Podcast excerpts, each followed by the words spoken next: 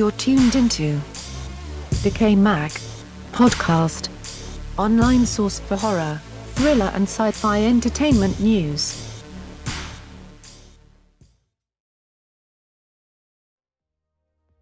Welcome, my name is Ken Artuz, founder and editor for DecayMag.com. That is D E C A Y M A G.com. And you're listening to the Horror News Podcast, a supplement for Decay Mag, where you could find all our articles, uh, interviews, reviews, uh, video games, indie films, you name it, horror, sci fi, or thriller. And joining me on this podcast are.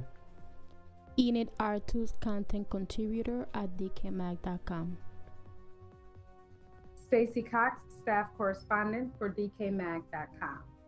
And this is our first podcast for 2017. And in this podcast, we're going to be delving into several topics in the movie field, in the television field, and we have an exclusive coverage, an event coverage for an event that we went to, uh, Enid and I, here in New York. And it is a musical, a sci fi comedy musical uh, that is being featured here in the month of uh, January every weekend. And it's called The Wild Women of Planet Wongo. Yes, that is a very hilarious title and an equally hilarious time. And we're going to have an exclusive event coverage as well as some sound bites from the producer of the show and several cast members. That is later on in our podcast uh, coverage. Uh, let's begin with movies.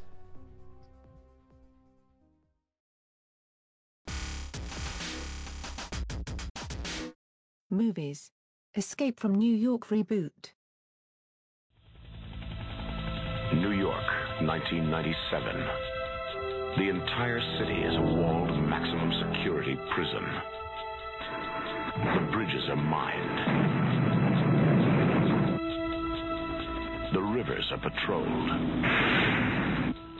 And the United States Police Force has everything under control, they think. Escape from New York. If uh, you're a horror sci-fi enthusiast, you would know Escape from New York is classic uh, survival horror, if you want to classify it that way. Uh, it is a gem, uh, testament of uh, good filmmaking. It was filmed by John Carpenter, and now word has come out that there would be a reboot. Yes, the dreaded word reboot. And this reboot, a lot of things are are changing in the plot. And according to the Wrap, they had an exclusive coverage of this uh, reboot, and in it they delve on some very interesting aspects of this newly redesigned uh, script. According to the Wrap, Neil Cross would write the screenplay, uh, and the draft is set for October 2017. Now, this is a draft for the screenplay, so it's not concrete. Is that's why they call it a draft. Uh, John Carpenter uh, will serve as executive producer. And here are several changes to this reboot to Escape from New York. The characters, the protagonist, his name changes. So instead of Snake Plissken, as we all know, it's going to change to Colonel Robert Snake Plissken. Not much of a change there, just the first name. Okay, moving along. The antagonist is Thomas Newton, and he is described as a playboy heir to an agrochemical and biotech corporation. In my opinion, that sounds like a villainous Bruce Wayne. Uh, Thomas Newton will replace the villain seen in the original film, uh, who is called the Duke of New York. The character Hawk, as we all know, is replaced by Roberta Hawk, now, in the original film, Hawk was a male, and they're changing the role to a female role. And Roberta Hawk is a CIA deputy executive director. A fancy, uh, fancy position there. Uh, the setting did underwent a change as well. So New York City is not a prison. as we all know from the original film, but instead is being replaced by a big brother society with authoritarian figures governing the residents. A woman named April supervises technicians and researchers known as seers, and they monitor the city. But something goes wrong, and the shit hits the fan, and I guess that's where the plot develops. Now, talking about the plot, here are some changes. In the reboot, the time is cut in half for Snake Plissken to complete his mission. So in the original film, he had 22 minutes to rescue the president. Now he has 11. Uh, mission is to bring uh, Newton, the character Newton, back alive. So that's his mission. Uh, now they're going to reintroduce a backstory to Snake Plissken that was not featured in the classic. So in the feature, in the classic feature, uh, Snake Plissken was already in custody. Uh, that scene was cut off from the film. So now in this reboot, they're gonna show how he got captured, and you, we all know how the story went from there. That he's forced to do something that he doesn't want to do, which is rescue the president. Um, so that's those are the points for the reboot uh, in comparison to John Carpenter's 1981 film, and um, reboot is a is a word that I detest because there's some feature films that shouldn't merit a reboot. And it doesn't if the film is old and has lost its luster then there is an exception. But escape from new york is a classic and you cannot recreate that classic. Even if the lead actor goes on to portray his role it's still it's not the same thing. Uh, just leave Enough Unknown uh, find a different concept if you want to re- reinvigorate the the franchise, which failed because part two for Escape from New York was Escape from LA, and that was total garbage in in my opinion. So, Enid, what is your opinion on Escape from New York with this reboot? Well, with the little things that they have been doing, for example, they're going from 22 minutes to 11 minutes. What type of change is that? Yeah, that's that's his mission. I guess now because movies are 90 minutes and not 2 hours that, you know, they cut the action time.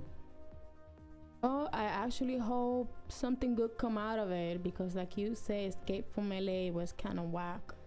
Yes, indeed. And Stacy, what do you think about this reboot Escape from New York? You have seen Escape from New York, right?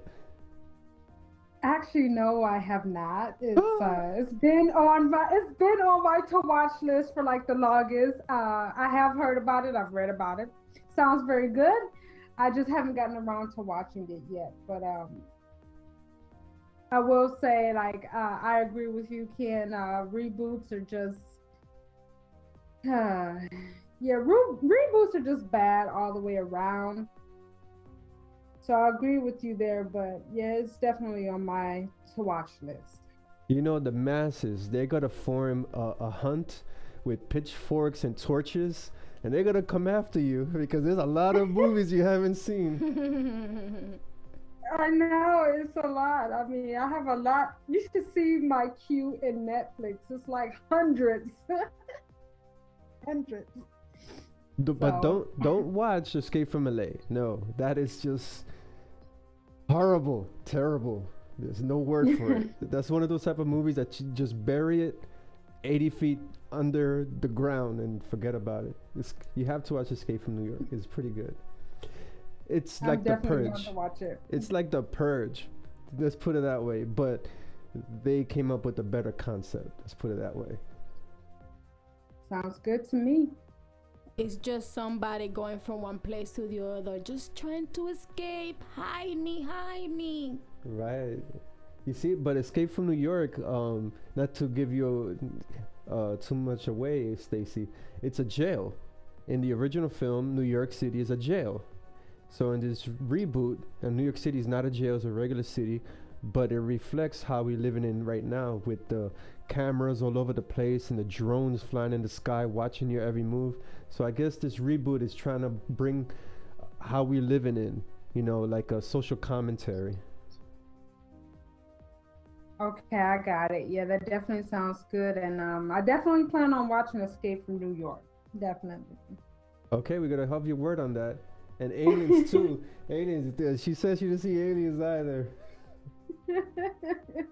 Definitely, she needs to catch up. Yes, catch up. These movies. I have a lot of catching up to do. I will admit that. I've just been like adding movies to my queue and so many movies that I still need to go back and actually watch. Yeah. I and speaking about uh, movies to watch, you have some news coming up. Uh, what is the news that you have for us now? Gremlins 3. Movies Gremlins 3 rumor.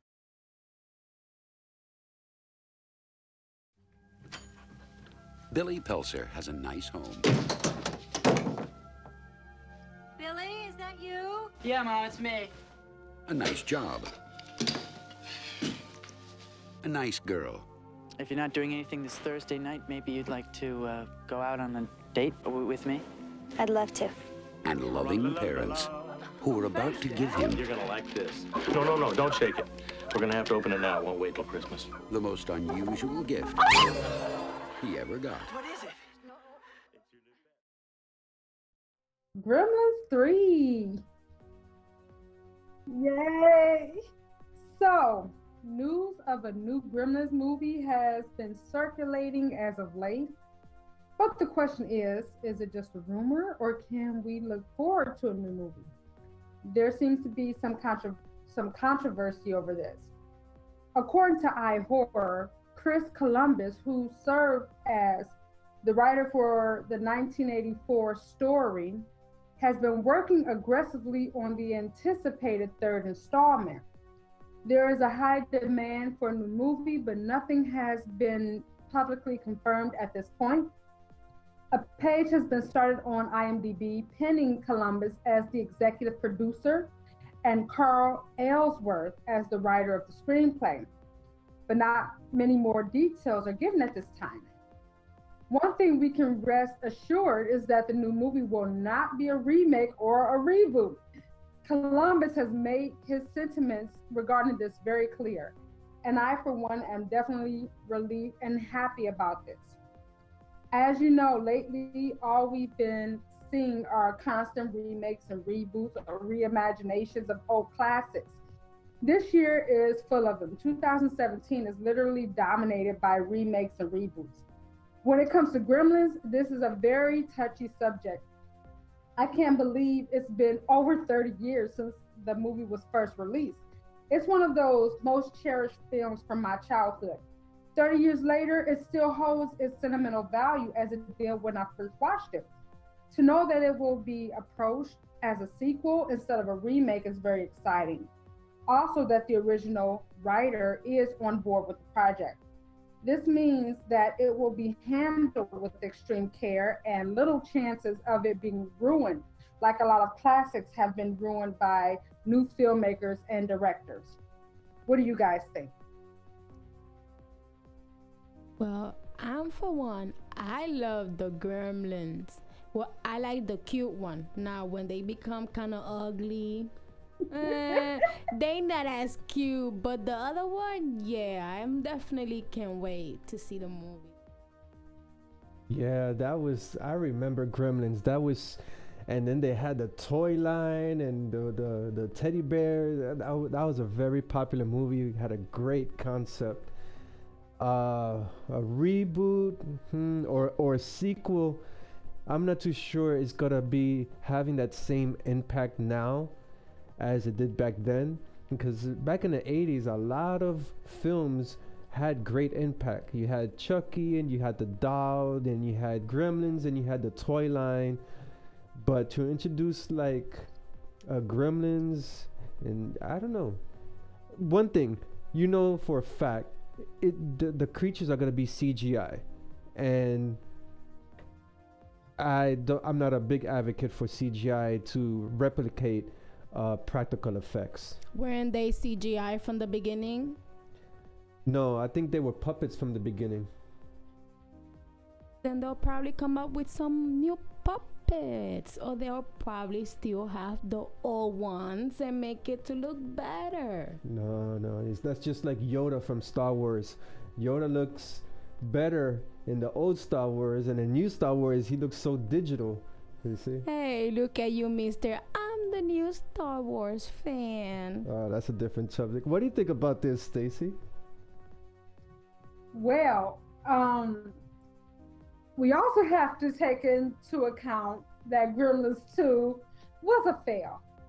Um, yeah, I like uh, my sentiments exactly um, with you, Ken, with uh, Escape from New York. The sequel was a fail. Uh, Enid, I agree with you. Mogwai, what, what was his name? Mogwai, he was adorable, and when he multiplied, you know, they were a different story. Uh, now, touching bases on the sequel, uh, it be what was the second one was released in 1990, yes. Yeah, I Uh, believe so. Yeah. Touching bases on the sequel, um, I don't know. I'm back and forth. Uh, I love Gremlins. It's one of my childhood favorites, just along with Chucky and Freddy and all them. The 80s was prime. The 80s and 90s were prime. No one can, you know, no one can argue with that really. That the 80s and the 90s were prime. Um, I think I'm more excited that they're approaching this as a sequel versus you know a reboot or remake because that's where you're really getting into um, murky waters right there or like dangerous territory. And as we've already seen classics turned into remakes have been ruined.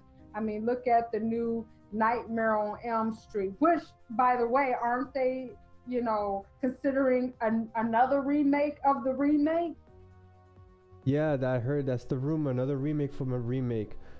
And uh yes yeah, I agree. I don't know. Maybe Gremlins or uh, 3 or a reboot. Maybe it'll look nice in CGI, maybe not. Um so far CGI you know, I would rather this new Gremlins be uh, uh practical effects.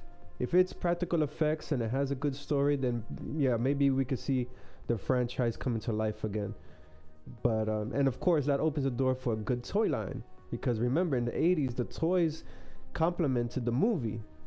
So that's a different let's see let's see what happens. So you got to keep an open mind see what they're to bring to the table. But i agree with you stacy. If they come up with uh, garbage again you know let's see. It's murky waters like you said. And there's also some hope because writer is coming back. He had nothing to do with the second film, but he's coming back on this uh, in this third film. So there could be some hope there. It's kind of like with um, isn't uh, James Carpenter supposed to be coming back and doing the uh, which one is? Is it the remake of A Nightmare on Elm Street that he's thinking about coming back to direct? Oh you mean uh, john carpenter but uh, Yeah. it was wes craven who did uh, nightmare on elm Street. I'm sorry. No, we no. I'm sorry. We recently, well, some time ago, we talked about uh, John Carpenter and how he criticized um, Rob Zombie on his remake of uh, what what film did he remake? oh halloween halloween Halloween. Okay, so it's Halloween that are they thinking about doing another Halloween and John Carpenter coming back? Right. Exactly. Now, see, there's some hope right there, right? Because the original, you know, director is coming back, so there's some hope he can get it back on track. Exactly. So the same thing kind of goes with Gremlins. You know, the original writer is coming back, and you know, there's some hope that you know it won't be ruined. yeah, yeah. Th- there is that hope It's because they're the, they're the uh, original creators and the writers, and they put the original thought into it. So yeah, let, let's see, let's see about this, and it's still in the pre-production phases, so it's all just talk right now. Maybe it would happen, maybe it won't, but you know, just the thought of maybe reinvigorating that franchise, perhaps it would. Perhaps. Let's see. You just gotta keep an open mind. I'm not gonna give it a 100% negative on this one. and speaking about reboots, Another reboot. another reboot. This time, this time from a, a classic sci-fi story, and I'm talking about Dune. Movies, Dune film and TV reboot. A beginning is a very delicate time. Know then that it is the year 10,191. In this time, the most precious substance in the universe is the spice melange. The spice extends life. The spice exists on only one planet in the entire universe. The planet is Arrakis. Dune involves a Dune has a plot that involves a lot of politics, religion, and man versus man literary conflict. And for a young man uh, watching this film, it was very difficult to follow what was going on on screen. But I do admit that the sci fi effects, the elements, and the visuals really captivated me. And then when I became older, I had the opportunity to watch Dune again and I got a better interest of it. And according to the press release uh, issued earlier this week, Legendary Films and Frank Herbert Estate reached an agreement with Legendary Films open to creating movies and television motion pictures. What this means is that Legendary has the right to make movies, feature films, and also to accompany these films are television made for television series, which is great because the storyline for Dune is very open. Uh, this there's a lot of conflict going on between rival families and the resources that they want to um, to take for their own personal gain. And Dune, uh, the synopsis provided in the uh, press release reads as follows. Set in the distant future, Dune tells the story of Paul Atreides, whose family accepts control of the desert planet Arrakis. As the only producer of a highly valuable resource, control of Arrakis is highly contested about the noble families. After Paul and his family are betrayed, the story explores themes of politics, religion, and man's relationship to nature as Paul leads a rebellion to restore his family's control of Arrakis. As I mentioned before, Dune released in 1984, and the director was David Lynch. David Lynch is a very popular actor, not only among horror enthusiasts, but for experimental uh, uh enthusiasts as well. And his vision is very evident in the 1984 release of Dune. And of course, the film is based on the novel written by Frank Herbert. Um, Enid, are you familiar with the film Dune released in 1984? You mean Morty? Yeah, I'm very familiar with Dune. you familiar with Dune? Yes. Wow. And the fact that he was the only man that was allowed to take the power that only the woman possesses. Wow. Ah. Oh, you impressed me. Oh. Exactly. That was one of my favorite movies. Nice. You, you surprised me there. I thought you were going to say no. ha ha ha. No, not really. I've seen them many times. Great movie, right? Yes, definitely. I agree. It's a very good movie. So- I hope they do good. Yes. Especially legendary films, TV, and movies. I think this is going to be a very good franchise. Yep, that's why he was called Morty. Ah, Stacy, your turn. Have you seen Dune? Well, I'm, I don't know if I'm going to surprise or shock you guys, but I've never seen or heard of Dune. Ah, surprise! yes. Um. No, I've never seen or heard of it. Um. But one name that definitely sticks out is David Lynch, and I'm definitely well familiar with Mr. David Lynch. Yeah, Dune. Put that one. Another movie to your to your add-on list. Oh, definitely. No, but this one is pretty good. You get involved with it. Right. See, Dune is not is not like an action. Yeah, it is action, but it's more like political. Mm-hmm. It's more like uh instead of the lightsabers, you have people who are actually trying to take control of lands and the devious ways that they go about doing it. It's interesting. Yeah, and that's why he became the way he became to be the master.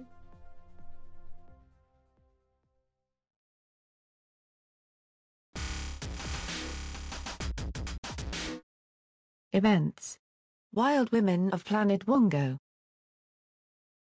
What is Wild Women of Planet Wongo? It's an immersive musical comedy where you get to be part of the fun. Follow the zany adventures of two lost astronauts that crash on a planet of beautiful Amazonian women who've never seen men.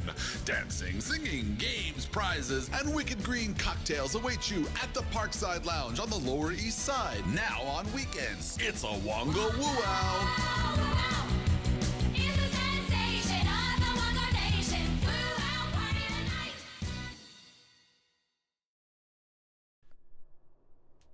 The Wild Woman of Planet Wongo.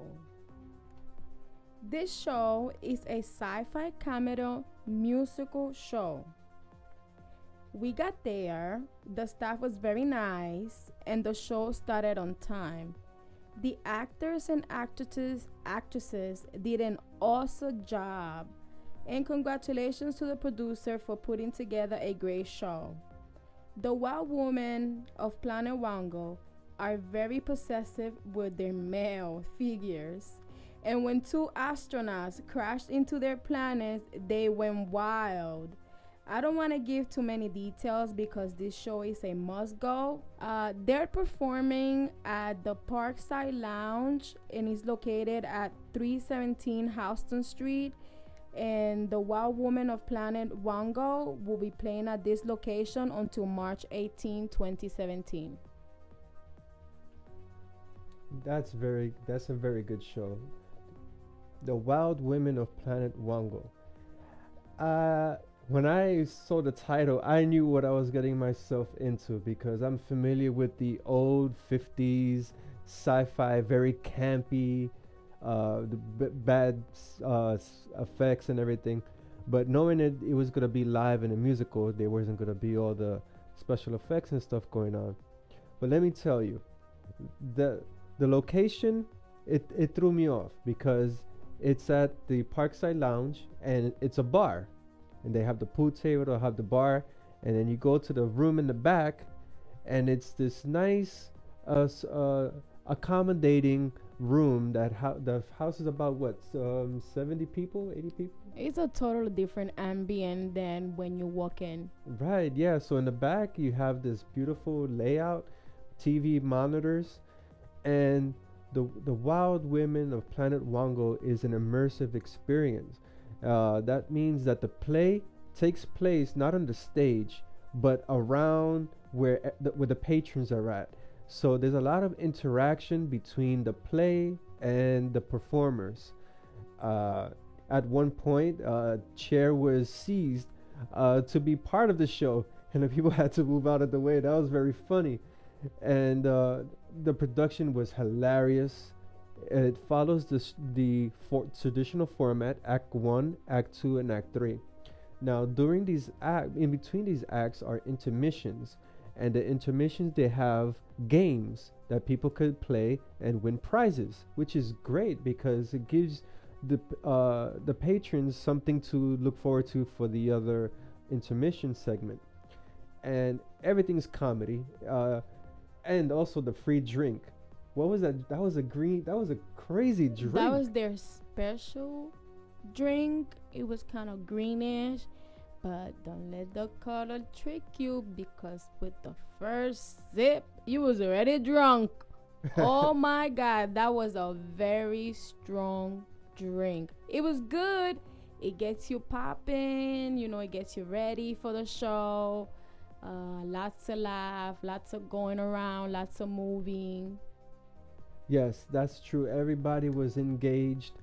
Uh, there was a lot of laughs. That drink, I think, is called the Wagotini. I don't know if I'm pronouncing it right, but it I was. think I think something like it- that. Wagotini. Wagotini, Yeah, something. but it was that. green, and I'm thinking this green is just gonna be no. But that thing, I'm not a drinker. It had a good flavor, Yes, it did. It had a very good flavor. but it was kind of It strong. was strong. yes, it was strong. It really cleared up my nasal passages because it, it was snowing yesterday, Saturday, uh, the 7th of, Sept- of January. Uh, we went to the 7:30 show, and as Harneed mentioned, the show started on time, which is great.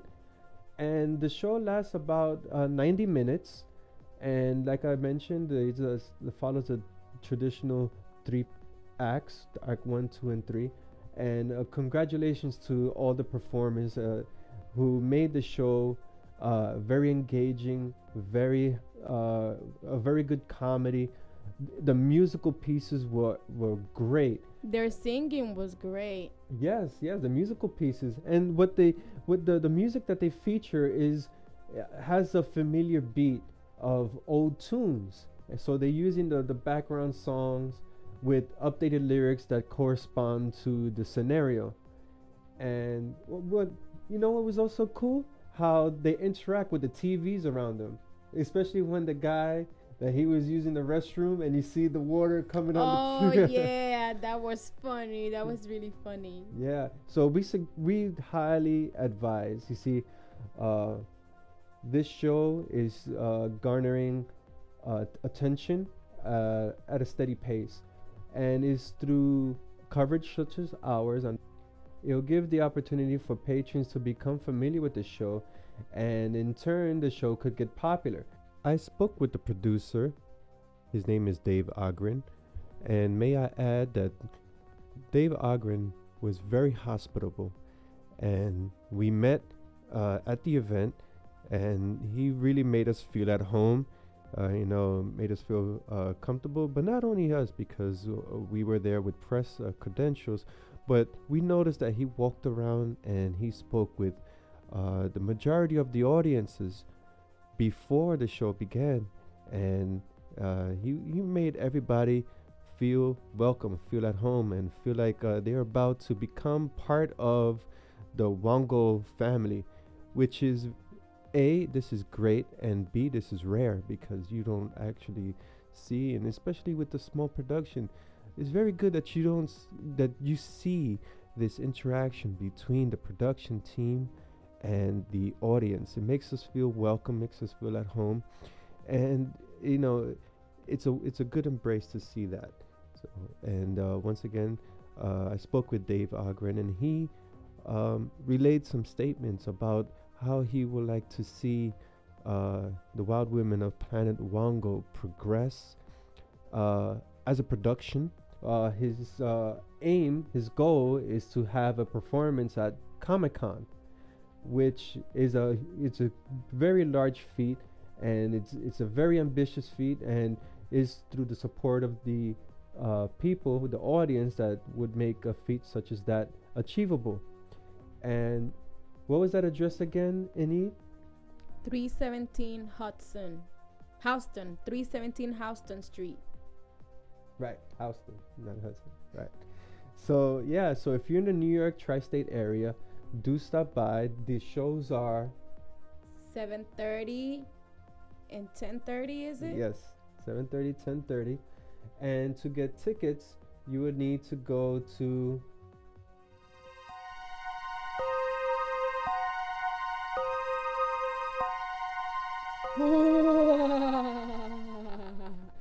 To get tickets to the Wild Women of Planet Wongo, go to www.planetwongo.com. That is www.planetwongo.com. And there you can get your tickets and show your support for this very immersive sci fi comedy. Also, we had the opportunity to speak with the producer and several members of the cast. And here is a few sound bites uh, from our interview. I'm Sarah Summerwell, and I'm playing one of the Wongettes. I auditioned back in August. I saw an audition notice on playbill.com, and it was for strong character actresses who were preferably 5'10 and up for a new sci fi musical comedy. And I auditioned, and it was really great. Um, most of us have a theatrical background, so we're used to uh, improvised settings and we're used to having to kind of roll with the punches. But definitely when the audience is a foot from your face versus a couple orchestra members away from you. It's a new challenge of having to adjust and react in a way that is every performance it's different. so, yeah. I mean, I would hope that aliens would be really pleased with our depiction of other life forms and strong females. Um, I don't know how astronauts would feel, but I think that aliens would feel great about it. Hi, my name's Howie Shaw, and I play Louis. Um, I auditioned about two years ago. Uh, it's that every every single show can be completely different. You don't know who's gonna. Uh, the audience could say something. The audience could hand you a drink, and you know, and uh, so it's every single time is completely different. And it also means that as an actor, you have to be very aware. Amanda Nicholas. I play Queen we- Queen Rita. I'm drunk. Not really.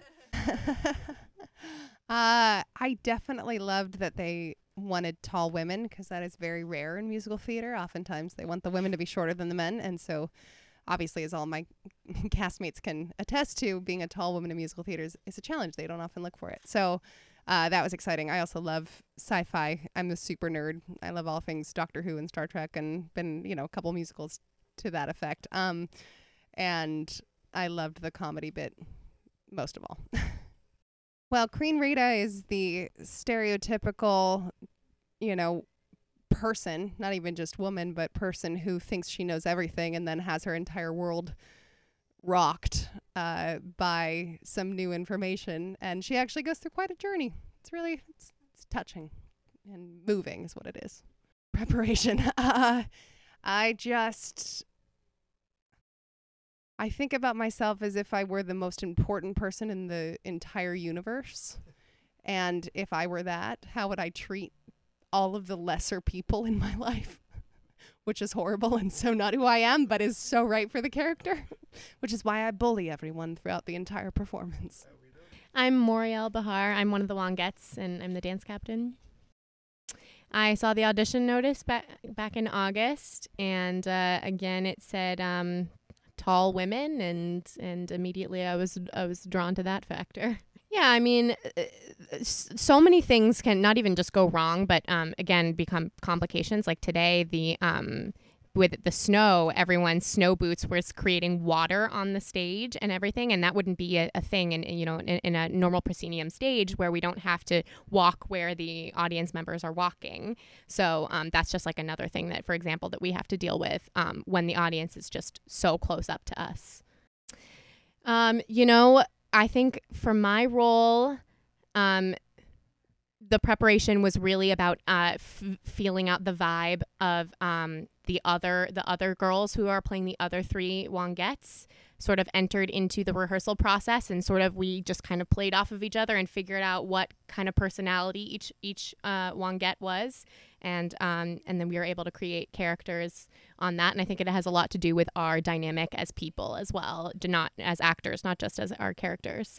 Um, I would say probably 75% is script and then 25% um, is new every night. We I actually you know it's new every night or you know, we find something that really works one performance and then we keep it for the rest of the performances.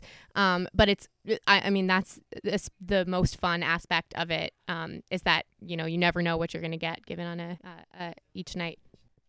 You know, um, I think they might you know question our color scheme a little bit it's just green and purple and i'm i'm hoping that there are other colors on alien life forms um, so I think that might be a question for them, but I hope that they would be proud of the way that we uh, handled the given situation. I'm, I'm Dave Ogren. I'm the, the I wrote the uh, music and the songs and uh, producing this thing. I hope to reinvigorate the themes of of of strong women. Y- yeah, well, definitely. I mean, that's a lot. That's a lot of what we, what we hope. But I mean, it's also just making fun of of totalitarianism and authority and how silly all these rules are out there. You know, it's it's really about freedom, and you know we we tried to you know I, this this show takes a little bit of a journey, sort of through the 50s into the 60s and kind of uh, ends up uh, becoming revolutionary as you see by the end of the show. So we hope we hope we hope we spread that theme. Well, the the, the, the book writer is uh, Steve Mackus is uh, really good at that kind of thing. I think he's he's a very funny guy, but we all really wanted to get a we, we wanted we wanted people to walk away with this feeling like they they learned something about themselves, you know. And he's he he was able to very naturally fit comedy into it. Plus, it's just such a silly premise that it's kind of hard not to laugh at it. Exactly. Exactly. we we hope that Donald Trump will come see us, but if Donald, if you're out there, please come. Thing right now, you know the it's you really can't get across the immersiveness of it unless it's live. You know, I don't I don't know how to do that on video. I mean, we may get to that point, but I, you know there's certainly lots of videos of us on on Facebook and stuff like that. But um, I think people don't really understand what we are until they're in it and they see it and they're part of it and they dance with it and they drink with it and they're two feet two you know a foot away from the Wongettes and you know you really you feel the vibe and it's it's so interesting too because people come in not knowing what to expect. Very often people are kind of fearful of the first when they see it, and then by the end of the show, everybody's having a good time. So, briefly, Wongo has a history. It, it's actually been around for a while, and it was originally much more of a traditional musical where you sat in the audience and you watch it on stage. Uh, and uh, we've done it. That's it's been done a number of times uh, that way outside of New York.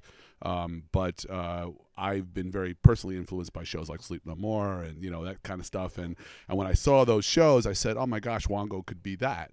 So I went back to the people that I wrote the show with, and we redesigned the show to be like this, uh, so that it's completely immersive and. Uh, you know that it, has it has that kind of a feel. So um, it's really taken quite the show itself has taken quite a journey. But the interesting thing is that this uh, we've had you know there's a lot of technology in the show. You can see there's TVs and video and you know and it takes a crew of people up there to make it work and a bunch of geniuses to get all those computers working properly. Sometimes they don't work properly, and there's been a couple of times when we've had like a, had like video failure the the cast is so good that they just cover over it and nobody ever knows, you know. so and they keep you laughing anyway. So that's what the improv part exactly. Well, we've been actually here for three months. We've been playing at Parkside every Wednesday night, uh, and we did so well that they decided to give us a weekend. So this is our first weekend. This is our opening weekend. Uh, we're playing th- three shows: uh, eight o'clock on Friday and seven thirty and ten on Sat- Saturday. at Parkside Lounge, and you can buy tickets on www.planetwongo.com. See all about us. But um, uh, but but we're I'm gonna give you a free drink, which is cool. Everybody give, everybody gets a free drink with it with it. Get a free Wongo Tini. Um, but uh, next, you know, I, we hope to be here, really establish an audience. We you know a lot of people don't know about us yet. Uh, we're just trying to get the word out as much as we can. We like to build up a big big audience, maybe tour the show someday. You know, we've hit a lot of comic cons. We've been at a lot of comic cons, uh, just like promoting the show and not performing the show. I would love to perform the show at a comic con. Uh, I, I could see doing that. You know, running around a comic con. You know. Uh, we received in our inbox a little gift from the Wild Women of Planet Wongo, and it's the song titled Manhunt, and this is a song that they perform on the show. So, without further ado, uh, we present this musical interlude. And remember to get your tickets at planetwongo.com and I assure you that you're gonna have a blast. Make sure you have uh, Wongotini and uh, say hi to the cast and crew. They are very friendly alien life forms. The music is for Manhunt is from Dave Ogren. Lyrics from Ben Budrick, Steve Mackeys, and Dave Ogren. The vocalists for this track are Rebecca Burnell, Alicia Dukes, Jenna Marcello, Sarah Shear. Once again, this is the song Manhunt from the immersive sci fi comedy Wild Women of Planet Wongo.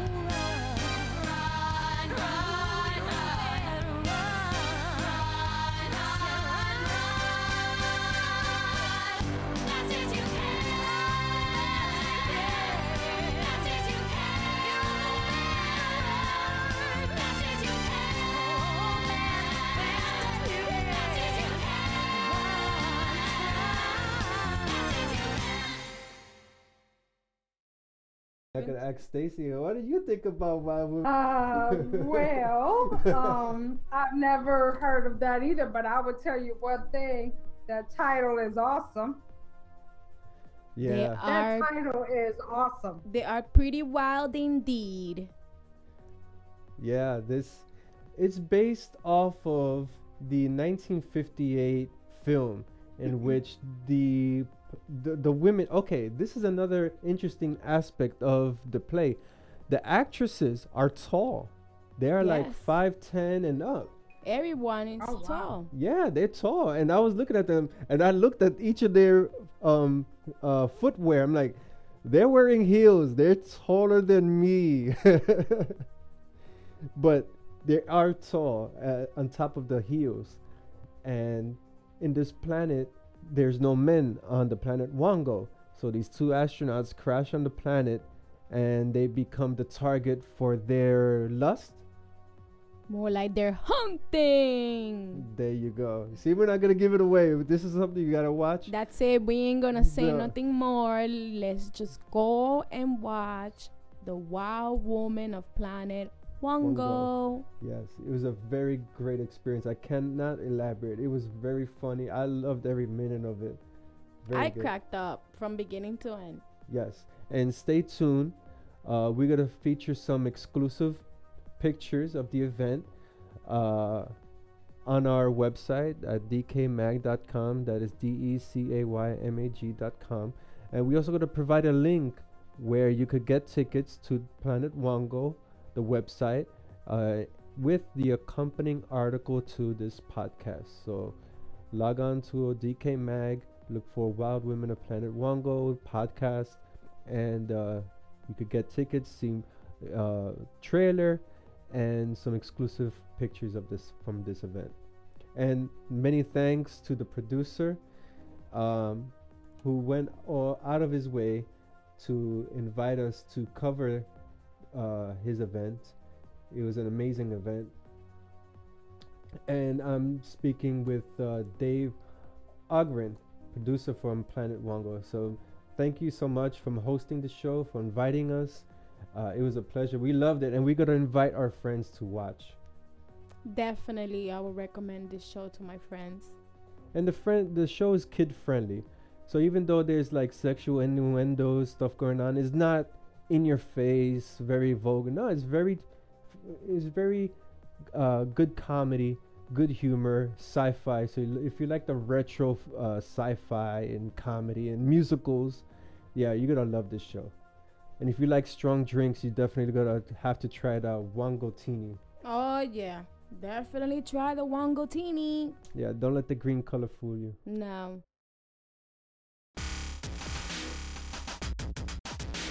Movie trailers. The Ice Cream Truck.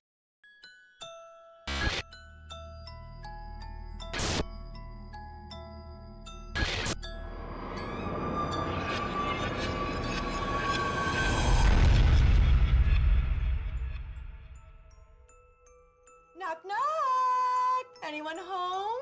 Hi. I'm Mary. It's nice to have some new blood on the block. These bitches are a handful. Hi guys. I can't wait to see you. Your husband coming soon? Not soon enough. Two more days to get into trouble. I heard you needed yard work. Did you know that we have an ice cream man? So creepy. Good evening, young lady.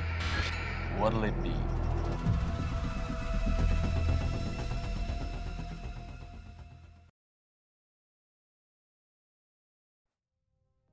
The ice cream truck is in post production and will be releasing this year.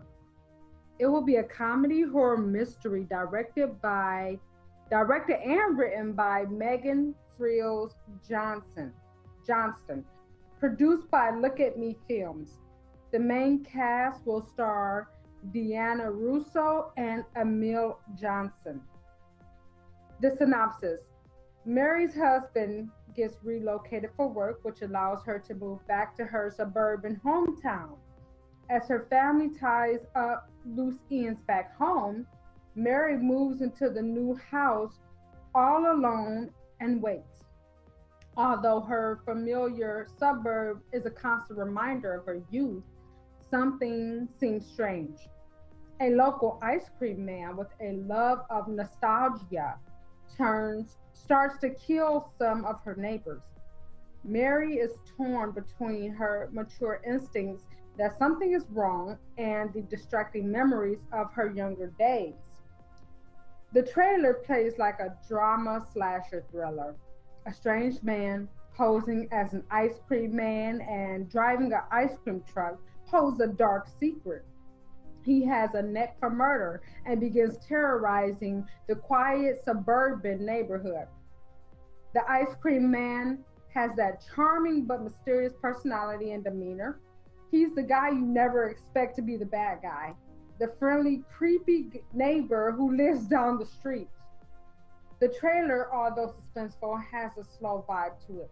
While watching it, I felt like it would be one of those films that take a while to get to the point or it will linger in unnecessary areas. On the other hand, the trailer holds simplicity while being intense. What do you guys think? Um, I'm gonna I'm gonna take a page out of your book, Stacy, and I'm gonna say I have not seen the trailer to the ice cream truck. Me either. And No. nope. No. Yes, finally. Yes. I um I have no excuse for not seeing the trailer because usually when the trailers come into my inbox or in my news feeds, I catch a glimpse of it. But I don't know, for some reason it didn't catch my attention the way it should and I overlooked it. So, not an excuse. It sounds like an excuse. Well, I'm gonna say it's not an excuse, but I haven't watched it. So, Stacy, Hey, that's excuse all you. away. Excuse away. Excuse away. well, um, well, the trailer, it, um, let's see. The trailer was very suspenseful. It was, it was pretty intense. Um, I don't know if you guys ever seen, say, like one hour photo with um Robin Oh. Williams. Robin Williams. You know how that was very slow, but it was very suspenseful and it was creepy at the same time. Right. So the trailer kind of reminds me something is that it's slowly progressing, but it's creepy. Like this guy, this bad guy, he's very creepy. He's that one neighbor that always smiles at you, always waves at you, you know, always compliments you and everything. But he has this creep, creepy personality about him as well. And he's the guy that you really, really would not suspect to be, you know what I'm saying, the killer. So when you find out it was him, you're just like, what? No, seriously? Hmm. He he mows my lawn. like, you know? Ah, so it's one of those deep, thought-provoking thrillers. Yes. Definitely. Hmm. Okay. I'll I'll I'll take a look at the trailer and, and see if I weigh in my opinion for next time. Next time, I don't know. More news is gonna surface because they're still in production, correct? Uh, yes, I believe uh, this film does not yet have a release date or an official release date or anything. Still in production. Good. So next time we cover it, uh, we gotta weigh in our opinion more uh, educatedly. Uh, yeah, like I said, I haven't seen the trailer.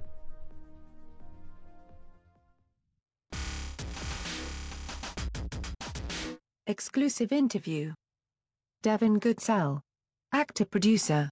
for Bornless Ones. I'm just not sure I'm doing the right thing. Of course you are. We're gonna get through this together. You promise? Two, three. We got some fresh air. We got some cold beer. You know, I feel like we're gonna like this place. It is time for a toast. To this house and to you guys, my friends. Cheers. What the f- On the 10th of January, Tuesday, 2017, I had the pleasure of interviewing Mr. Devin Goodsell. And Mr. Goodsell stars and produces the upcoming supernatural horror thriller Bornless Ones. Bornless Ones will release on video on demand on 10th of February 2017. And the film delves on the demonic themes, uh, possession, but there is more to the story. The, the feature has characters with in depth uh, backstory, and the demons themselves are very interesting entities in that they feed off of uh, humans with weak conditions. And uh, in that, I'm talking about uh, physical uh, incapabilities, uh, not to give anything away from the story and the plot. We feature a film review for Bornless Ones, and to read it, uh, head on over to decaymag.com, that is D E C A Y M H E.com, where I provide a honest feedback for the film. It's a film that may appeal to some and may not appeal to others. It depends on your uh, perspective on supernatural themes. Now, the for horror enthusiasts, Bornless Ones uh, parallels one cult classic film in particular. I'm not going to give the name, so check out the film and give voice to your opinion. Head on over to Decay Mag and tell us what you think of the film. But in our interview with David Goodsell, uh, he provides some very in depth information on the production, on the characters, and on these very sinister demonic entities that make uh, life and death impossible for the inhabitants of a very spooky looking uh, cabin house, which surprisingly is lo- located in Los Angeles. Uh, given the setting of the film, you would think it's in the outback of uh, Maine or someplace. Uh, so, without further ado, I present uh, my interview with Mr. Goodsell.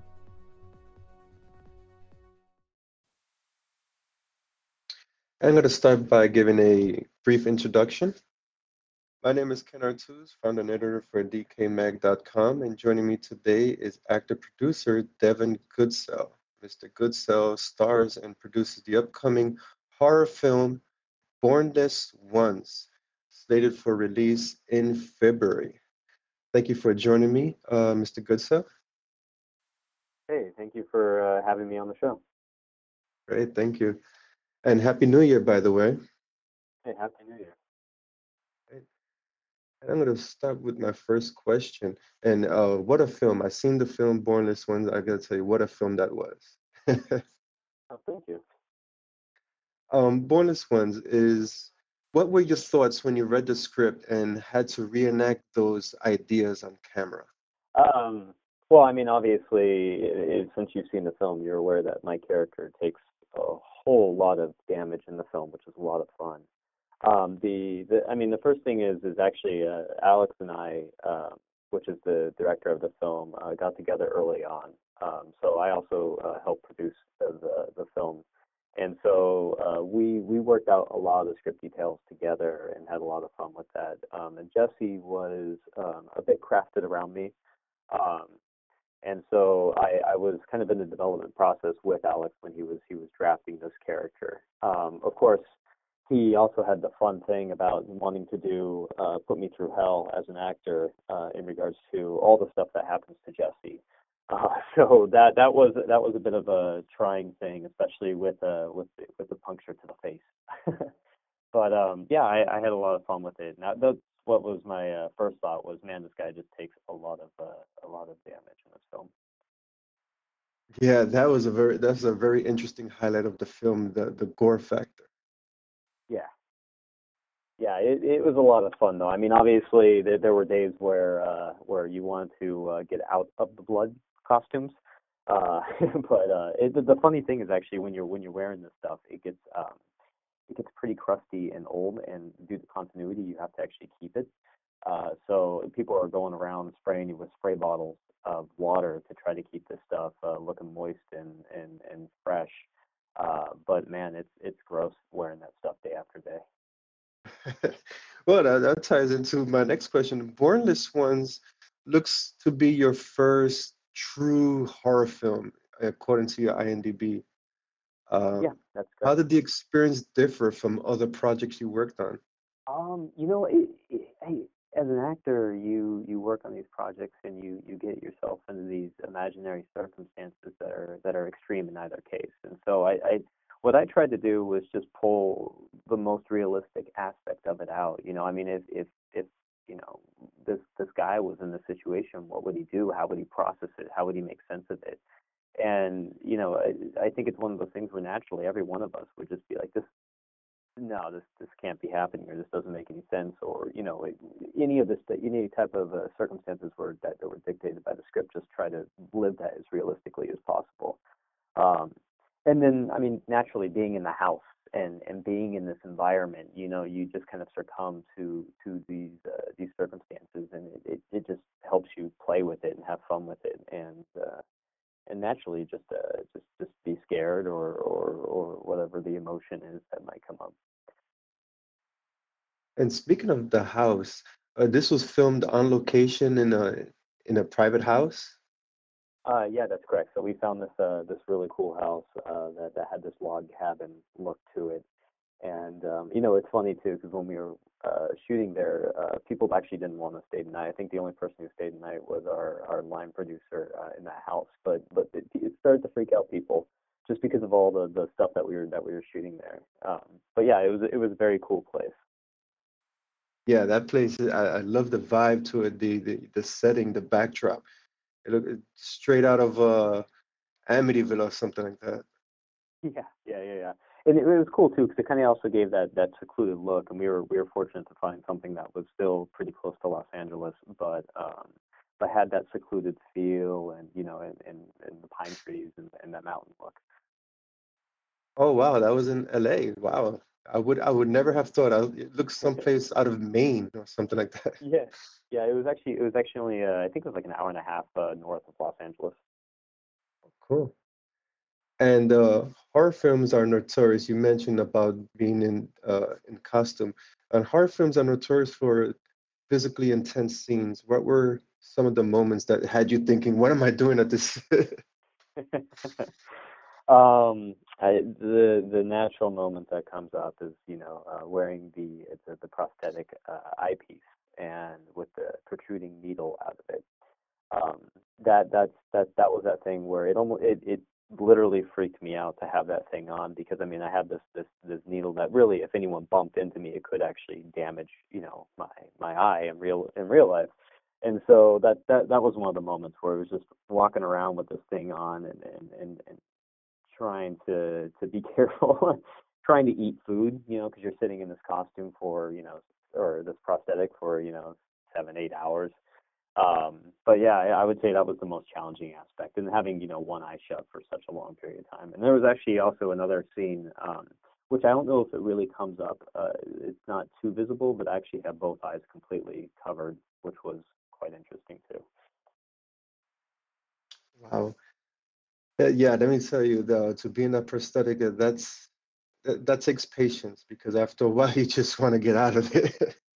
yeah, yeah, yeah, yeah, absolutely. And I, I actually wore the, the the the eyepieces for I think it was about uh five or six days. So so it was a good chunk of the shooting time because it, I we we shot in total 21 days. Oh wow, that's that's pretty good. Pretty good. Yeah. And um, you you produce and also star in the film. Uh, how so you were part of the film process, pre-production since the since the onset? Yeah, that's correct. So um, how this how this film kind of came to be was uh, was I, I met Alex uh, about a year and a half uh, prior, uh, working with him as an actor uh, on one of his short films uh, when he was a student, and uh, I he he just kind of blew me away as a director. And when I saw his finished project, it was it was quite great, and he really had an eye for horror. So I just thought to myself, if you know, if there ever were a case where I ever made a horror film, then he would be the guy to to turn to. And um, I found uh, like uh, I think it was about a year a year or so later, uh, another buddy of mine was talking about you know using his house to shoot a film or to shoot a film, and I thought, okay, well if it's a single house, uh, what what better than for a horror film? And I immediately thought of Alex. So I introduced everyone and um, and started getting it rolling.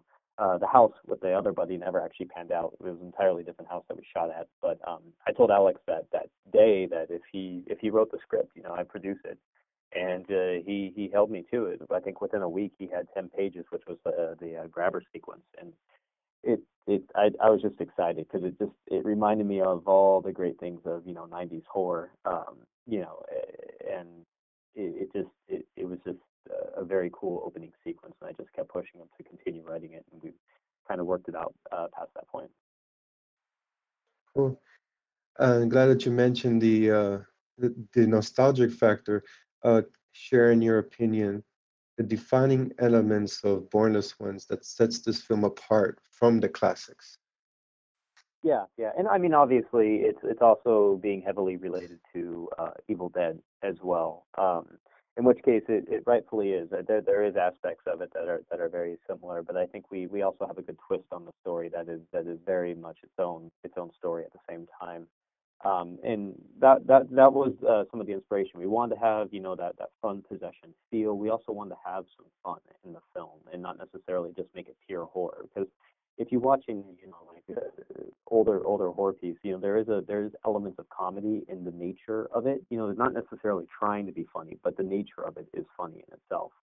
And um, every time we we've screened it, we've had a bunch of people who are, who have enjoyed it from that level as well, which which excites us because that was kind of our we, we were looking for a certain camp factor to it as well. Right, you're absolutely right. And I've heard uh, from the interviews that I've had in the past, it's always good to have that comedic element just so people don't get uh, oversaturated with the violence part. Yeah, yeah, and at some point, I mean, th- th- these are these are imaginary circumstances, and you know, I mean, you just have to go, you know, I mean, for example, Jesse goes through hell. There's no way this guy could could could go through that in real life, but you you watch it because it's a story, it's a movie, you know, and that's the fun element of it. Yeah, and let me tell you, that was everybody went through. uh, yeah, and I wasn't expecting it to to go to that level. Let me tell you, I I thought it was gonna be a, a slow boiler, but it just turned from zero to a hundred in two point three seconds. Yeah, yeah, and I I think that that was that was what was really fun with it is I think the pacing really worked out. You know, you have this story that's introduced and and these people you know move along, and then then all of a sudden, you know, shit hits the fan, and it goes very quickly from there on, and and people take a lot of damage very quickly, and you know, it's it's very intense, and and and in that I think he was kind of using the more modern version of Evil Dead, where you know it's just very an intense factor, and you're just always having things happen to these people that you're just watching. It never really gives you a moment to go, well, what about this? What about that? You're just watching it, you know, and I, I that that's the fun aspect of it. Um, but there's there's also other films that, that inspired the film, um, and Alex can obviously always discuss more on this. But I know The Shining was was a huge element. It's one of his uh, favorites, and just the the aspect of of demons playing with you, um, whether or not it's your own internal demons or external demons. You know, it's like this this uh this aspect of being played with and and being toyed with in the mind. And I know that was also a huge uh, uh, takeaway. So thank you. And um, Bornless Ones, uh, from an analytical approach, it has a message of remorsefulness that borders borderline helplessness, but it's geared towards a relative with a terminal illness or physical impairment. Do you believe there was some uh, underlying subtext, deeper meaning to the narrative? Yeah, uh, absolutely. And this is also another very cool thing about the film is it, it tries to actually, you know, have a little psychological play on it and, you know, have some meaning and, and substance to it other than just people getting attacked. And it, it has this character who, um, his name's Zach, and he has cerebral palsy. And if you're familiar with the disease, he has a really intense version of it. But cerebral palsy is basically an inability to control one's own muscles. Uh, however, they're they're they're smart. They understand what's going on. They just can't interact with the world. Um, and so Zach actually doesn't. He, it's not his intention to to wreak havoc on anyone. It's his intention just to try to be normal, and that that's that's really the the pull and take from it is he's he's wanting to be normal, but he's making this bargain with demons essentially to to uh, to change that out, you know, and and it, it just goes horribly wrong. But um, the the catalyst for it in in one interesting statement is the fact that he his mother has passed away and he was in the car with her you know when when this happened and since he was handicapped he couldn't do anything all he could do was just watch it happen and and that type of you know psychological turmoil that that might come of that is just it's really really im- i- impacting and and kind of on, on a very deep level of, of what that would feel Yeah, I did notice that the characters were designed, they weren't one-dimensional. Each of them had a multi-layered backstory. Uh, case in point, uh, one of the female characters, uh, she's pregnant and she has a very intriguing backstory behind that pregnancy.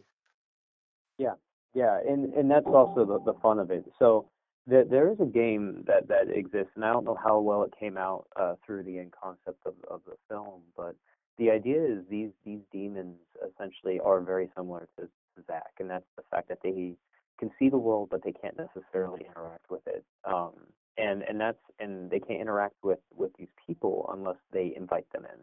And so if you notice, each person essentially ends up getting seriously hurt before they they actually become uh, possessed.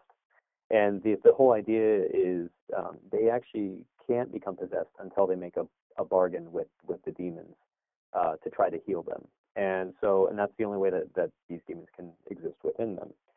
Um, so each one of these these characters essentially gets that point and um, have have that circumstance happen to them. But in order to get there, they have to utilize fears that have existed in their life, um, and and most likely their deepest darkest fears, and that's that's what they use to, to hurt themselves or to try to persuade them to to commit suicide or whatever it might be, um, in order to get them to the uh, in order for the demons to get these characters to a point of where they can enter their body.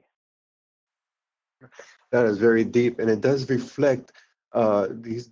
The demons sound like a metaphor for you know what people go through in real life.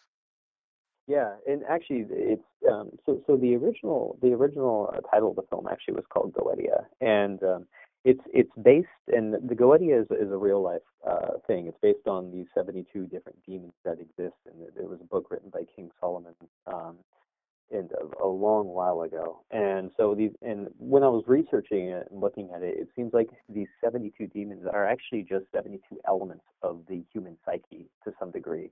Um, and with that being said, it, it very much is that that psychological uh, play where you have these these these inner demons within inside you that are always wanting to come out, you know, and and you're always trying to suppress them and and prevent them from happening. And so uh, that's it's it's all it's all connected, um, and it's hard to to show that showcase all of this in a hundred you know minutes, but we we did our best, or sorry, 120 minutes.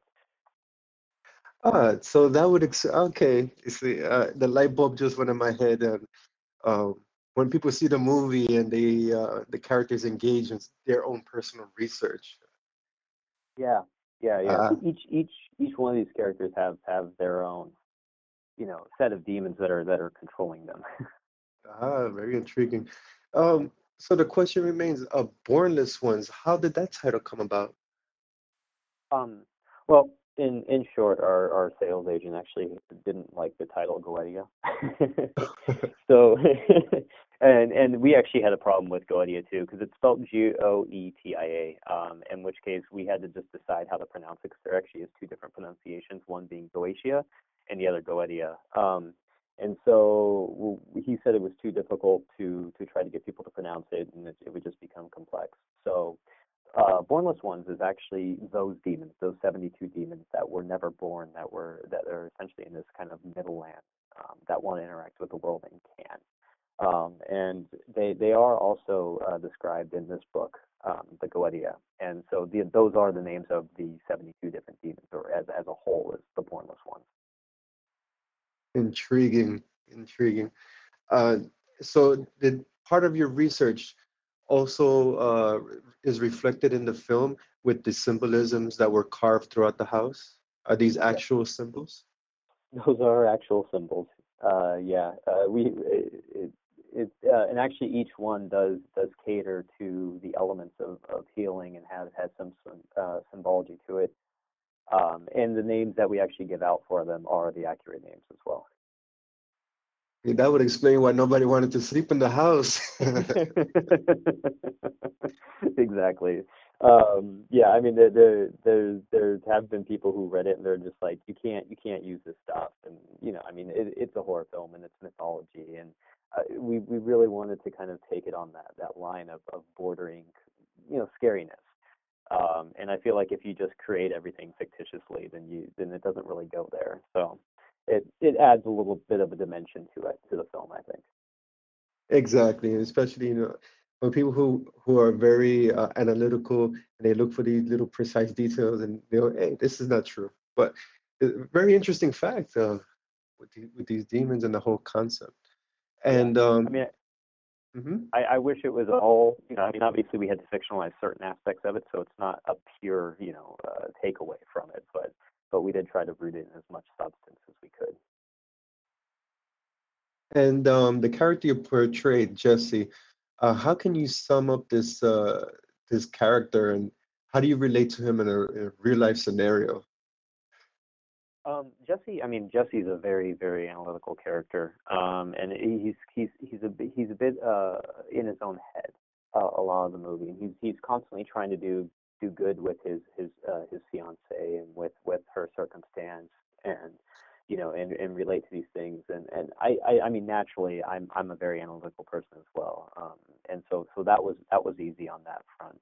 Um, I think I think the uh, the dimensions that I had to adapt to were um, the relationship with with uh, with Emily, and the relationship with the brother, and the relationship of of actually giving up everything uh, to to move out into somewhere I don't I'm not too familiar with um, for for for these two people, and and then also just the the, the natural elements of of that relationship with with uh, Emily uh, being that it's it's in turmoil. You know, they're they're not exactly happy at this point in time. Um, so th- those were those were the natural elements, and then obviously the once once the the possessions and everything happened, that that was its own research, which was a lot of fun. Um, but uh, it's like a essentially like in, in my mind, I I felt like these the, the the demons were were almost sociopathic. They were very much guarded, you know, very much looking for their own benefit and not really considering empathy for others. And so with that, I used a lot of I, I watched you know YouTube videos of sociopaths and found all kinds of fascinating things um, where where th- these people would find humor uh, in circumstances that were just very very dark, and it almost became funny because of the fact that they had humor in it, even though it was such a so gruesome. um, and in which case was a trait I I thought would be very very intriguing for for uh, the the switch. Yes, and that's a very interesting. That type of demeanor has a very uh, deep impact psychologically because you this guy is really nuts. You, you can't find no laughter in what in what this guy's doing. Yeah, yeah. I mean, he's he's an entire, and that was that was also the the piece that was a lot of fun. Is you know, I mean, if you could do anything, if you knew potentially the secrets of this person, or you could toy with people, you know, because you knew the the issues in the relationship or anything of that sort, what would you do to get what you wanted? And if the, you are sociopathic, you'll use everything you possibly can at your arsenal, you know. And and uh, that's that's what I really saw in in the the, the videos I saw of some of the sociopaths I, I, I watched. Um, and and that's yeah, that that was the fun, I guess, in a way. The, and um, the Bornless Ones is going to release uh, next month on the 10th of February. Um, any plans to continue uh, making another horror film or venturing into it? Yeah, yeah. Um, so I mean, obviously, Bornless Ones was Alex and uh, and myself's uh, first first feature length film, and I think it's doing pretty well, in all honesty. So we we have plans essentially to try and uh, produce uh, at least one movie uh, a year going forward. Um, and right now we're looking at a it, it's more in the vein of suspense rather than than pure you know gore horror. Uh, uh, but essentially, it's a film um, that will that will take place with a woman who has been abducted, and for for the majority of the film, she's actually existing in a in a trunk where her captor is is driving her.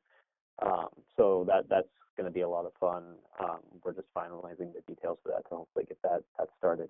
And then we have a couple other projects that are going to be in in the realm of kind of like a dark sci-fi um, dealing with with uh, with artificial intelligence. Yeah, uh, I'm looking forward to that one. Artificial intelligence is a, is a big topic right now. Oh yeah, yeah, yeah, and it, it's it's almost like the '70s rehashed, you know. I mean, because artificial intelligence went away for about 30 years, you know, it became it, it kind of went its uh, its uh, reclusion or whatever. But uh, yeah, it's coming back and it's strong, and it will be a lot of fun to uh, to play with those stories. Great, great, thank you. Looking forward to those. And the platform is open. Uh, if you care to share some social networks or any additional information on Bornless Ones. Sure. Yeah. Um, I mean, if people are, are interested in the film, I'd say follow us on, on Facebook or on Twitter. Um, our handle on those are is just simply Bornless Ones, uh, all one word. And uh, yeah, and we're still very easily contactable. So if anyone wants to reach out to us, we're always happy to answer questions. And uh, my, I guess my personal uh, Twitter and Facebook and all that is just Devin Goodsell, and it's just my name, uh, all one word as well. Great. Thank you so much. And uh, once again, uh, thank you for your time and this very thorough in- um, um, analysis of the backstories and the demons. Uh, our listeners would definitely appreciate the, uh, the concept that went into this film. Very, very cool. Very cool. Thank you. I mean, I, I actually did uh, read your uh, your review that uh, Decay did put up too, Cool. and I, I noticed that, that you you were a little harsh on us. Yeah, yeah, I am. but see, I'm. Um, how can I explain? I I see it from a from a different perspective. That um, the originality factor, because I've seen a lot of elements of the Evil Dead within the film, so I was Yeah. taken aback by it. But at the same time, what intrigued me were the demonic elements, the the, the in-depth characters, and also the the practical effects. Because I'm a big uh, fan of hands-on practical effects instead of CGI. Oh yeah, So we. yeah, I, I love that part. So when I when I conduct the review, I, I provide you know the honest feedback. And No, we, we we we appreciate it. I was just giving you a hard time. Uh, No, in, in no. in honesty. but but yeah, no, I mean we we honestly appreciate uh, very critical feedback because I mean how else are you supposed to grow and, and and make better films? So thank you for that. But I just wanted to, to call you out and see what you would say. no, I'm always prepared to uh, to give my my my version because I know, and I from the people that I've spoken with in the past that you know that question has come up, and they always say, you know what, you know that that's a very good. You have to take the feedback and and help grow, and that provides a better a better uh, film for the next project. And, uh, Exactly. that's that's that's a good thing that absorbing the feedback in a very creative way.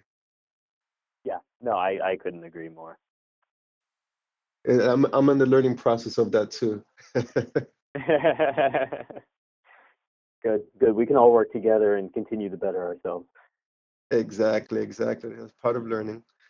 Yep. And uh, thank you very much once again for your time. My name is Ken Artuz, uh, founder and editor for Decay Mag. Television The Magician Season 2. The Magicians Season 2 is going to start in a couple of weeks. The much anticipated sci fi series started out very quietly because at that time, when The Magicians first appeared on sci fi, it was part of a slate of new upcoming shows. Now, while one show in particular didn't make it to season two, The Magicians did. And personally, it caught me off guard because I had the thought that it was a very uh, adult oriented Harry Potter. So, with that in mind, it turned me off. But after watching the pilot episode, I was engrossed. It was had a very good plot. The Magicians is a fantasy theme series, and it focuses on magic, and as the primary element. And these kids, that are not kids, but there's young adults, are going to school uh, to learn magic, and of course, there's good magic and there's bad magic. So the conflict here is good versus evil, the old classic conflict. So season season 1 ended in a very intriguing cliffhanger. And for those who haven't seen season 1, I highly suggest to get involved with the film with the series, excuse me. And because season 2 is about to begin in a couple of weeks, January 25th. And let me tell you, we were fortunate enough to have access to the first four episodes for season two.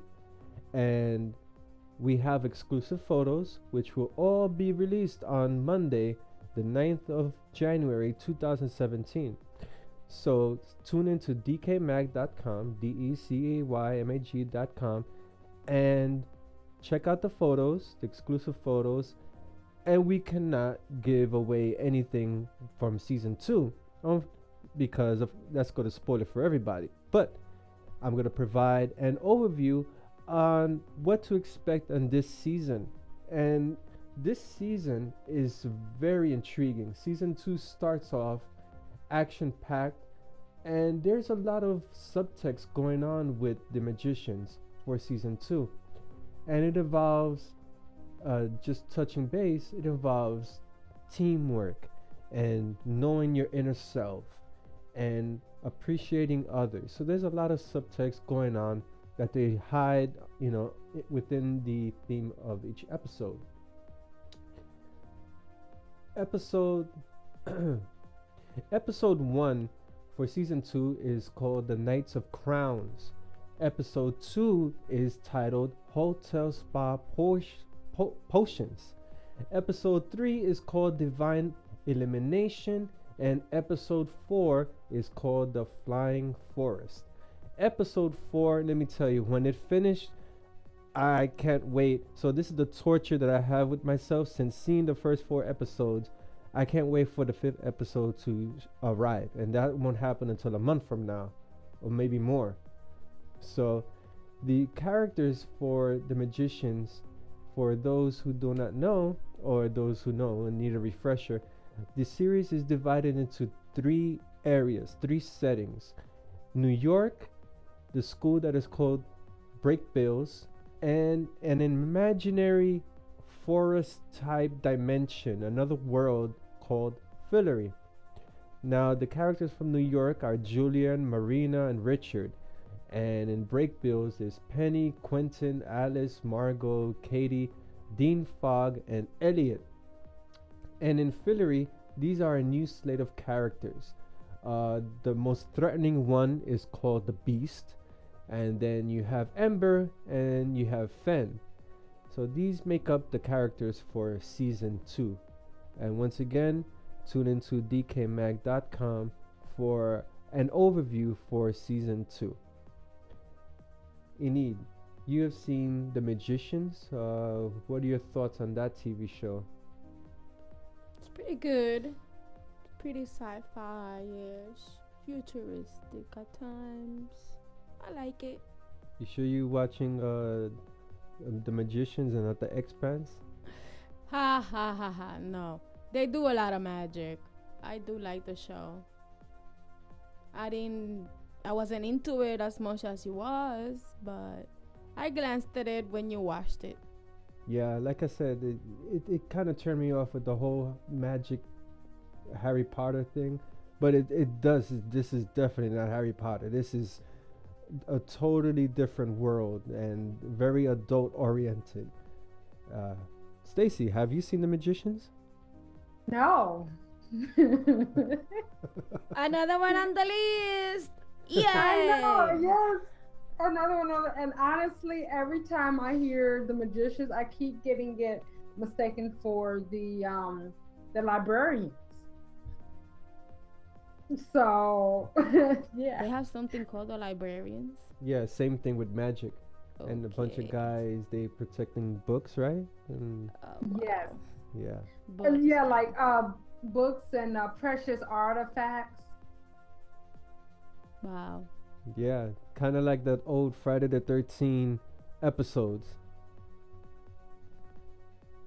Wow. That's all I have to say. Wow. So yeah, Stacy, put that on your list too. I The- know. the oh, girl magicians. got so much on my list. Man, one of these days I'm gonna get caught up. I don't know. You that list keeps growing. Every podcast it keeps we keep adding more th- things for you to watch. No, but uh, the Magician season two, uh, we're gonna have some exclusive coverage coming Monday, uh, the 9th of January.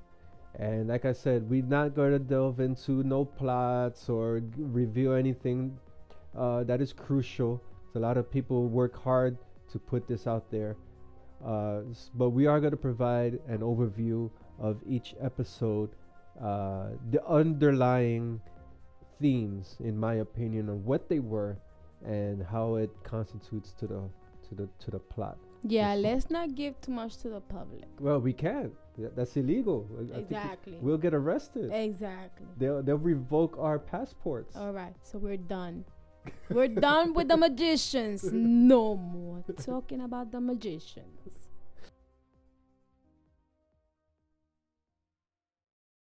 Television.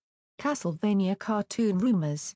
Rumors of a Castlevania cartoon series has been in circulation for years.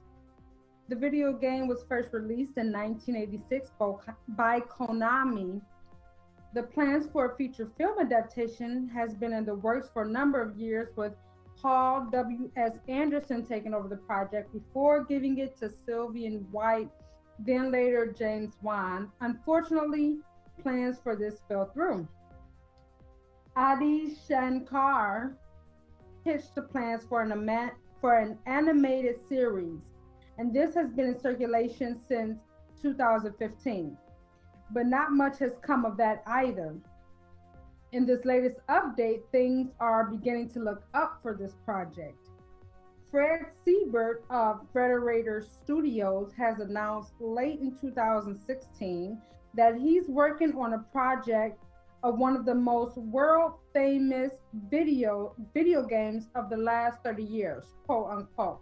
This reported on JoBlo Network. Being that he didn't state the project at hand, this doesn't exactly confirm the Castlevania rumors, but there's a pretty good hunch that this could, in fact, be the long anticipated series. We will just have to stay tuned for more information. Castlevania. Do you remember that video game, Castlevania? Maybe. Yeah, I played it a couple of times when I was younger. It'll probably be better as a cartoon.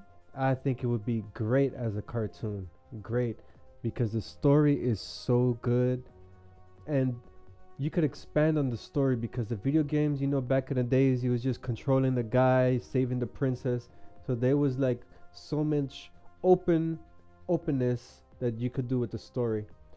So if a Castlevania cartoon uh, is in development somewhere in Hollywood land, yeah, I definitely welcome that because it'll, it'll bring a nostalgic uh, era back to today's world, and that's what we need. Some, you see, in this case, we need something like this because it's, it's it wasn't a film; it was a video game, so it's not a reboot, but it's reintroducing these old concepts to the to the young kids on the block who don't know about these retro video games. Everything is Call of Duty and you know doesn't have nothing to do with story and development. Uh, have you played uh, Castlevania, Stacy? No, I have not. In fact, this is my first time hearing about it. Really? Oh my Yes. gosh. Okay, let's not let's scratch that off. no, but I don't think she could. No, I- if if yeah, I think it's on Xbox. Maybe it's on Xbox, and I think you could download it from there. I think so. Maybe. See, I don't have an Xbox. I do. No, not the new one. No, not the new. one. Yeah. So I have the. I have Xbox One. yeah, so probably it's on the Xbox One store. You could I'll download definitely it. Have to check it out. Yeah. Probably have a demo. A demo. Some of these old games they give it to you for free. Let's see. okay, yeah, since it's so old. Yeah, it is very old. It's very old. Yeah, but a cartoon definitely welcome a cartoon. I'm looking forward to that. Yeah. Definitely. Yeah. D- If they make it as good as Voltron, you see how how well they made Voltron? I know you love Voltron. I love Voltron and the new suit from Voltron. Mm-hmm. You see? They that's a good that's a good But we're it- not talking about Voltron. No, but I'm saying that's a good example of how you bring back a nostalgic product and you you know put it for modern times and it looks good. Yes. Yeah. Agreed. Agreed. Television The Exorcist on Fox, Season 2 in question. Okay, let's talk about the second season of The Exorcist, which there are rumors that it's not planned. Now, Jeremy Slater um, spoke with Variety, um, and this is what he had to say. Uh, it could be the goal is not to tell an anthology story because I don't think this is American Horror Story. The characters who survived the first season and still have story left to tell. You will absolutely see them again going into season 2. I think our two priests, Marcus and Tomas, are probably going to be the spine of the show going forward.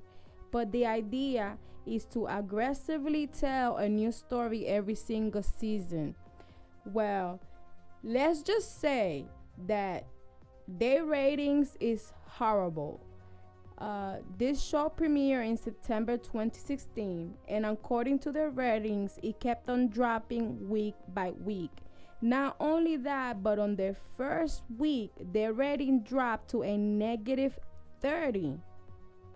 Um, and out of all the weeks that they were premiering and they were showing on TV, only three weeks have positive rating. So this the Sh- Exorcist show, it was supposed to have good standard. Uh, being that the movie did so good, but I guess that not everybody's on the same page. So let's see what's going to happen to with season two. What do you guys think, Stacy and Ken? Stacy, you go first. Have you seen the the TV show? Um, I started it. Uh, I started like half the first episode of season one, but I didn't really. Uh, I haven't really seen it after that because I was too busy trying to catch up on my other shows. But um, I will say one that I am shocked that they are that the ratings are decreasing. But two, I'm kind of not shocked because I mean, just I mean, to make a series off of the original classic is just, I, it's almost like making a reboot. Probably worse than making a reboot or remake, honestly. Um, you're breaking that down into a into a TV show series. I mean, episode by episode, season by season, and it's only. And then the fact that it's all centering pretty much on one family you know you have three different people but under one family it's like i can see that getting very tired over time Yeah, I agree. We spoke about the Exorcist, um, the Exorcist, uh, a while back in our podcast. If you recall, Stacy, um, we went to see the premiere episode in uh, private screening, which uh, I was surprised, and I when I watched the, the the pilot episode, the effects were great. The effects look like uh, movie quality especially the exorcism scene that the father was doing to uh, a young Mexican boy. that scene was very powerful because all the special effects, the lighting looked good. So it had that uh, cinematic feel to the sh- series. But of course, after the pilot episode, I think I only watched episode three, and that's it. I stopped watching it because it became too cliche. Uh, I'm particularly not fond about why there should be a Caucasian family. You see, and that's one of the things that horror cinema and the horror circuit should change, and they should provide a variety of different uh, uh, ethnicities. Well, they did give you the other ethnicities with Father Marcos and Father Tomas.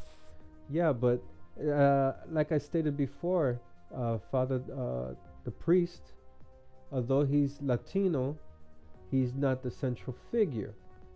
Well, apparently now in season two, they want to make them central figures. Yeah, if that's the case, yeah, definitely. But if it's a Caucasian family, again, it's uh, gonna be the same predicament. You, they should be different ethnicities, different cultures, Latino, African American, Asian, as the central uh, uh, protagonists. With Father Tomas, of course, you know, because you gotta break out of that stigma, that placement. Uh, Caucasian rich rich Caucasian families are are in danger. Oh, we gotta help them. you know. Well, um, according to the ratings for season one, there was only three shows that have positive ratings. So, uh, depends how many episodes they have out. For me, I don't think season soon is gonna make it. No. In my opinion, I think this show is done. It's burned out. They should just try something else. Yeah, and that's Fox. Fox has a reputation of bringing uh, movies as TV shows. They brought The Exorcist, and their other failed project was Minority Report. Uh, you know, you there's some just like how you mentioned, Stacy. There's it, it seems like a reboot, and it gets tired too quickly. How how can you stretch a, a two-hour movie across eight episodes per season? Is eight episodes. Yeah. So wow. So five out of those nobody liked. Right. Yeah. So what that tells you, is telling you something. Executive producers, director, that's telling you something. If you don't have good ratings, means people don't like the show. Look for something else that's gonna make you good money. Stop the remakes. Yeah, that is so true. Anything Well- else you care to weigh in, Stacy? I definitely agree, but it, it's all about the approach. Um, another series that have uh, generated from a film or a franchise was the Scream series, right? It generated from um, Scream, from the scary movies. Now it's been turned into a television a television series, and so far two seasons have been released, and they're they've been great. So I guess it's more so all about the approach when it comes to um when it when it comes to um the exorcist I feel like uh, like I said I haven't watched much um but I have a sense I have a sense that what they did was they probably rushed it. I have a sense that maybe episode I mean or season 1 was good and then they rushed it to season 2 because for a minute didn't I mean didn't season 1 have good ratings? Yes. What the which is the date that had the best ratings? Season one didn't have good ratings until like their fourth episode. Really? Yes. I, Huh. I- Enid is looking at the Nielsen ratings chart uh, right now, and uh, the second episode is in the negative. And the third Oh, one is on a negative. Yeah. That's that's very shocking because uh well the trailer the trailer was very good so I thought Yeah, well, they actually put the best part on the trailer, and then when you actually get to see the thing, everything was on the trailer and everything else was kind of like blah, boring. Yeah, that makes sense. What's probably happening is that it's taking a minute to build up the story, which is, I mean, which I'm not saying is good. I'm, you know, but what's probably happening is that they're taking a minute to build up from the story, to build up the story. That might be what happened, or maybe it's probably more of a drama sitcom than anything. Yeah, that's what it is. It's a drama. And like I said, uh, the pilot episode was good. I enjoyed it, but I enjoyed it for the cinematic value that it ha- that it offered. And most of the most of the scenes were were cliche. You knew what was gonna happen, so that's what attracted me, the cinematic value. And um, yeah, no, Plus, we've seen the movie so many times, we already know what's gonna happen with The Exorcist. right. It's good versus evil, man Well, versus the you might supernatural. know. though. You It- might know. I don't know if you guys been watching the Scream series, but you need to watch it because they do so many twists and turns in the series that it's like, I mean, it questions everything you've ever like watched about the movies. It questions everything. yeah this i haven't seen season two for scream um and mind you look what happened did you notice this first well not first but one one tv show that that is like scream pops up then another one pops up and another one pops up you see this That's so you have scream queens you have scream then you have slasher and but each Wait a one minute. Well, you I you saw cannot categorize slasher and scream queens under the same. Slasher is very good. It- The first season was very good. Hoping for a second season. Scream queens was The way this season ended, to me, it looked like they ain't coming back.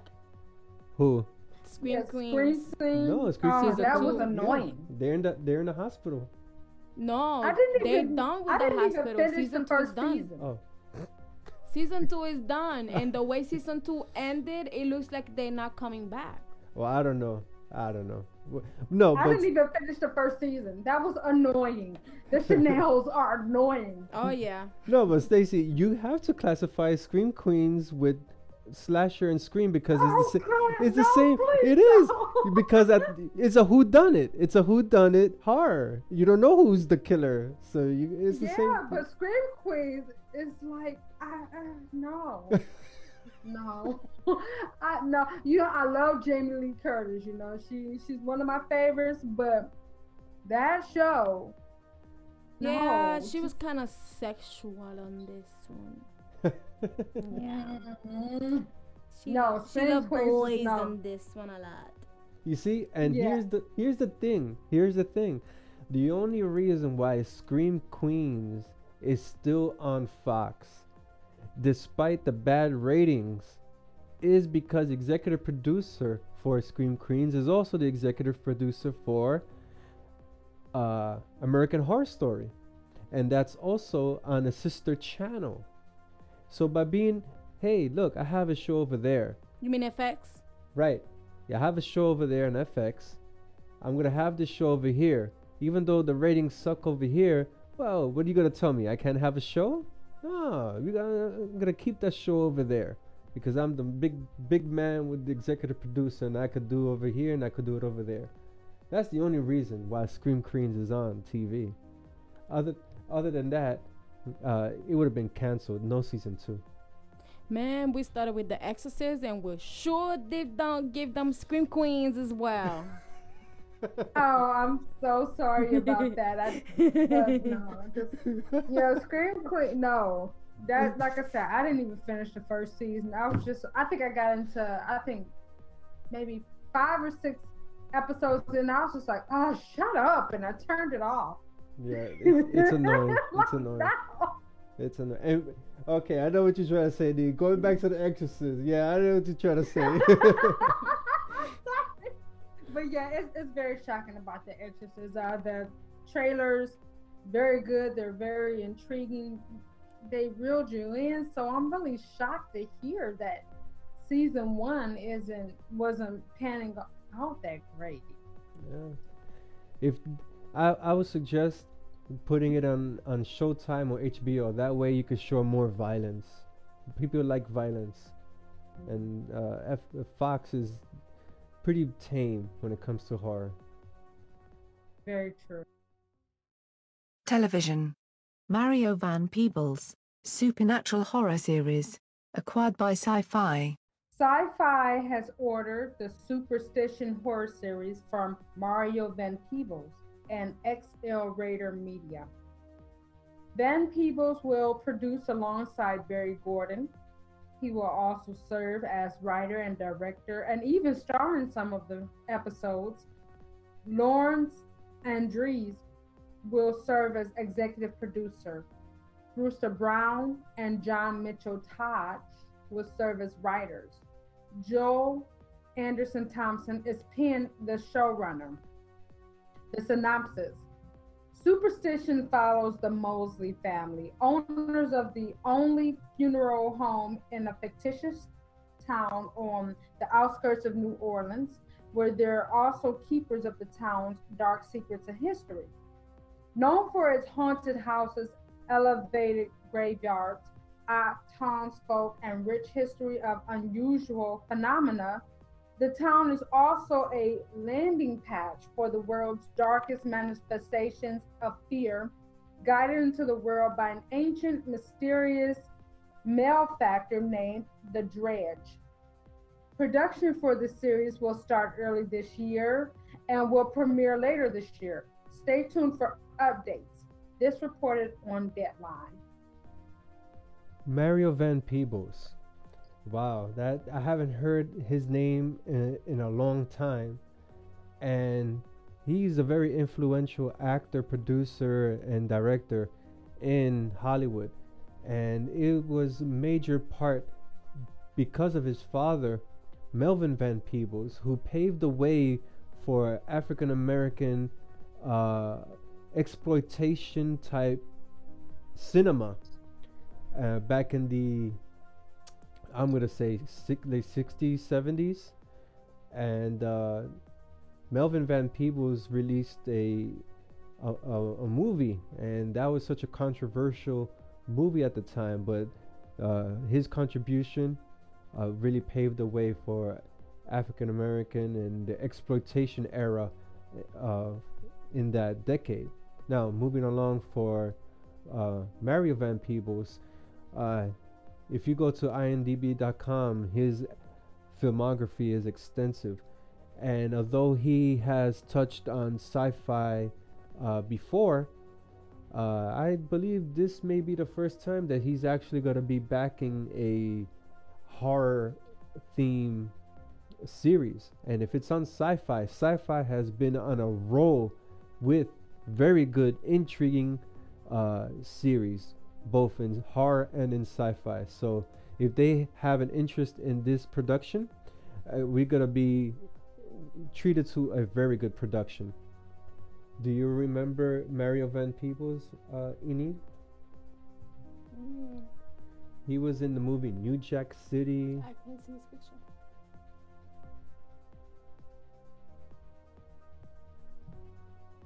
Can see it.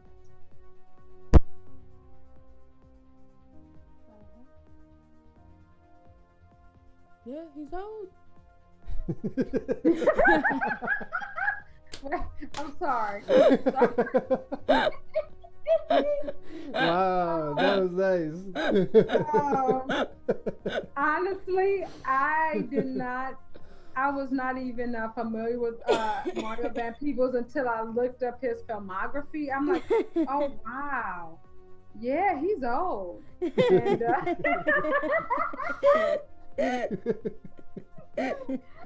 but he's still kicking, man. He's still kicking. wow, that was good. Let me see his picture. Mhm. Yeah, he's old. I mean, back in the days, he was really handsome, but it's true, he is older now. So, Wow. Yeah, 1968. And, uh, You guys, you guys are evil. Both of you guys are Sorry, I'm evil. sorry. That was just so. Uh, that was so like blatant out there. Need. Oh God. you guys just talk, let's toss out this segment right here. Let's- wow. See, I'm, I'm Mellanai. Um.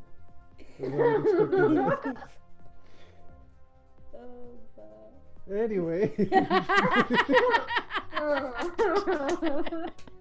Ken is Oh, man. containing his laugh. it's the way you said it. The way you said it. The way you said it. So, funny. Wow. anyway, uh, what is the name of that program he wants to put? Uh, uh Stacy. I'm sorry. What's the name of the program? what was the name of the uh the show that Syfy purchased? Um, it's called Superstitious. No, Su- Superstition. It's called Superstition. Um, it will start production early this year if it hasn't started already, and it will premiere later this year. Uh, an official release date has not yet been determined. Hmm. Man, yeah, I you think you should have said that he's the actor for the mo- movie called Solo. Then I would have remembered it. Oh man. Yeah, Uh, solo, solo, man. You took it way back. oh my gosh. Yeah, I'm, I'm thinking New Jack City. That's But, more, um, you but the synopsis, the, the synopsis actually sounds really good. So, um,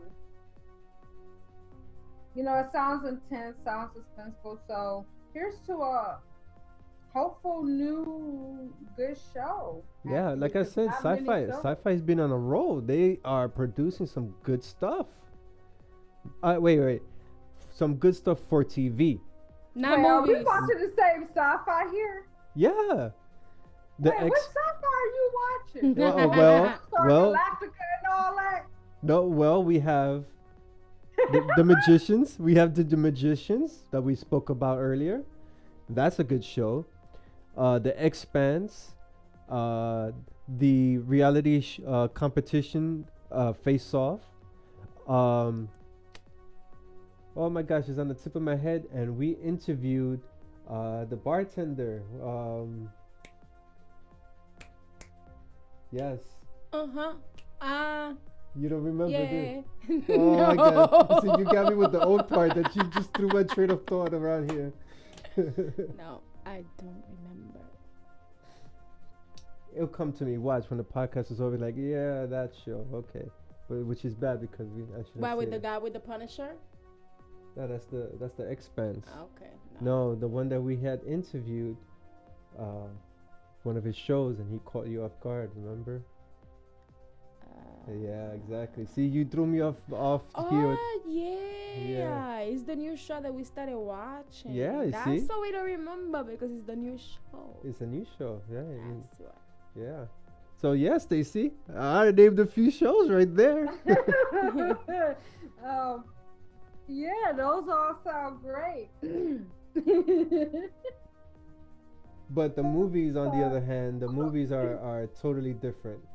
So The Uh, movies are that kinda definitely true because I'm still sucky. stuck back in like what the 80s and 90s before SCIFI changed it to SYFI or FY. That's where I'm stuck back in. Oh no, yeah, sci-fi is pretty good now. Sci-fi, Uh-huh. sci-fi is very good now. They changed. Uh, yeah, they changed definitely. You know, I was watching movies like the mosquitoes, where it was like giant mosquitoes as big as us, sucking people's blood dry. That was awesome. That's all. That was from sci-fi. that was was, from from sci-fi, the old sci-fi. And remember, they nest, or no, was yeah, I think was they nest like flying killer cockroaches. What Yeah. the hell? Oh, apparently Ken didn't see that one. No, Ken didn't see that one. Aberration, aberration, those like flesh-eating lizards. No, that doesn't ring a bell. Man, You now I feel old. my Okay. Now I feel old now. that she feels old. I feel old now. But no, yeah, I definitely have to um start watching the magicians and everything. So definitely a lot of them my watch